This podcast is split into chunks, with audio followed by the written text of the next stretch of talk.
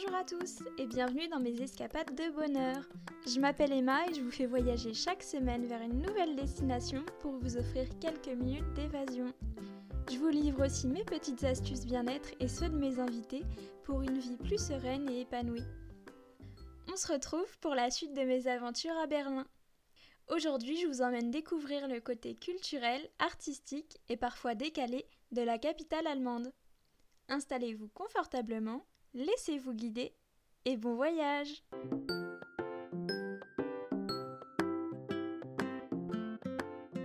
Et je commence ma deuxième journée à Berlin par un des monuments les plus emblématiques de la ville, l'East Side Gallery.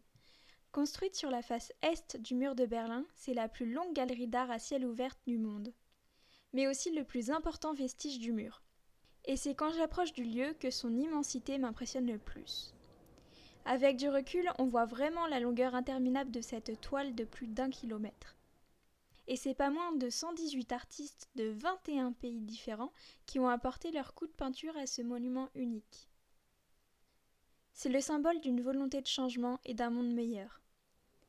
J'avance le long du mur et je découvre ces peintures, qui représentent pour la plupart des messages engagés, de paix et de liberté. Parmi les plus connus, le baiser de l'amitié entre Erich Honecker et Léonid Brejnev, et Trabi, une trabante qui semble sortir du mur. Certaines me touchent particulièrement, comme Touch the Wall, qui représente des empreintes de main en mémoire des nombreuses victimes du mur, et du fait qu'il n'était bien sûr pas possible de le toucher.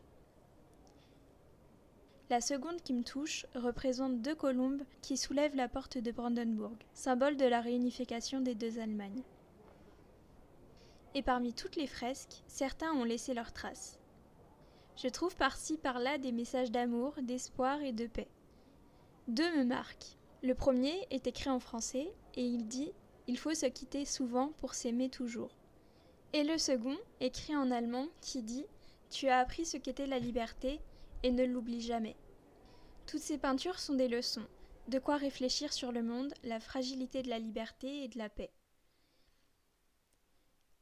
Et puis j'arrive au bout de l'East Side Gallery, au niveau de l'Oberbaumbrücke, un pont en pierre rouge aux allures soviétiques qui traverse le fleuve, la. Je trouve ce pont vraiment imposant avec ses deux tours qui sortent de l'eau. Je m'arrête un instant pour le regarder et regarder l'eau qui coule, et puis je me dirige vers le métro berlinois pour continuer ma visite. Mais avant, je m'arrête pour acheter de quoi manger. En bonne française, j'ai besoin de mon repas du midi, contrairement aux Allemands. J'achète alors une salade et un bretzel.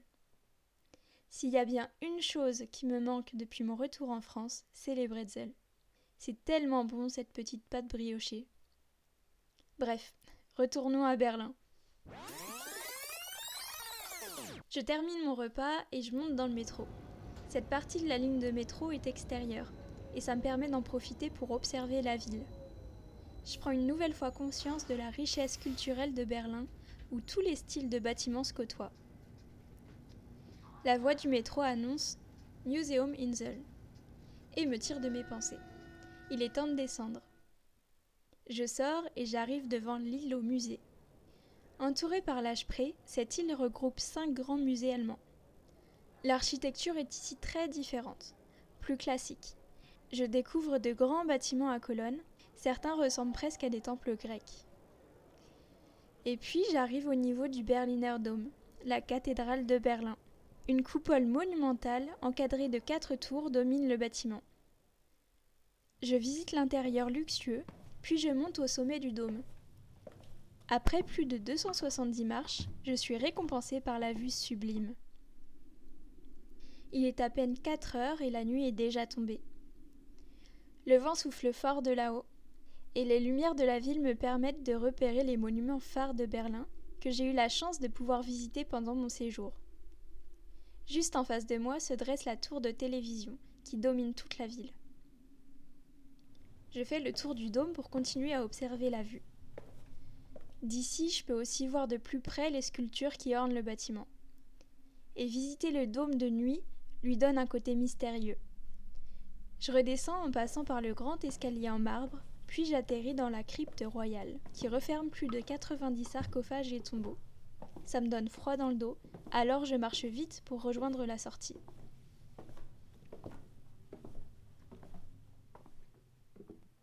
J'ai de nouveau une petite faim. Oui, je sais, vous allez dire que je passe mon temps à manger. Mais bon, je marche beaucoup aussi. Et donc, je décide avec des amis de me poser dans un café pour le Café Couronne, un rituel en Allemagne. C'est le goûter des Allemands où on déguste une bonne part de gâteau pour accompagner son petit café. Je prends donc une part de Käsekuche, une sorte de cheesecake, et je me régale.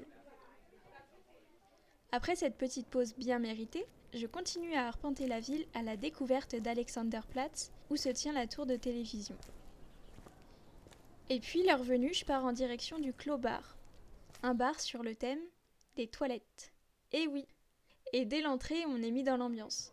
Des brosses de WC sont suspendues au plafond, certains sièges ne sont autres que des cuvettes de toilettes. Le bar est une attraction à lui seul. On s'installe et on commande des boissons. Elles sont servies dans des pots de chambre ou des urinoirs. C'est très spécial, mais au moins le thème est respecté jusqu'au bout. En plus de cette thématique pour le moins décalée, des objets bougent par moments pour nous faire peur. Un ours en peluche peut à tout moment se réveiller et me faire bondir à tel point que tout objet finit par me sembler suspect, alors que la majorité reste finalement inoffensif. Quelle soirée Après ce bon moment entre amis, il est temps de rentrer à l'hôtel pour une bonne nuit de sommeil avant de prendre le train du retour. Restez encore un petit peu, j'ai quelque chose à vous annoncer. Mais avant ça, si le podcast vous plaît, pensez à vous abonner sur votre plateforme d'écoute et à me laisser un petit avis sur iTunes. C'est la meilleure façon de me soutenir. Alors voilà, j'ai décidé de lancer un nouveau type d'épisode, les interviews. Une fois par mois, j'inviterai une personne qui m'inspire pour échanger autour du sujet des escapades de bonheur. Alors stay tuned, comme on dit, ça arrive bientôt. En attendant, venez me dire en commentaire sur iTunes ou Instagram quel invité vous souhaitez voir dans les escapades de bonheur. Et je vous dis à très bientôt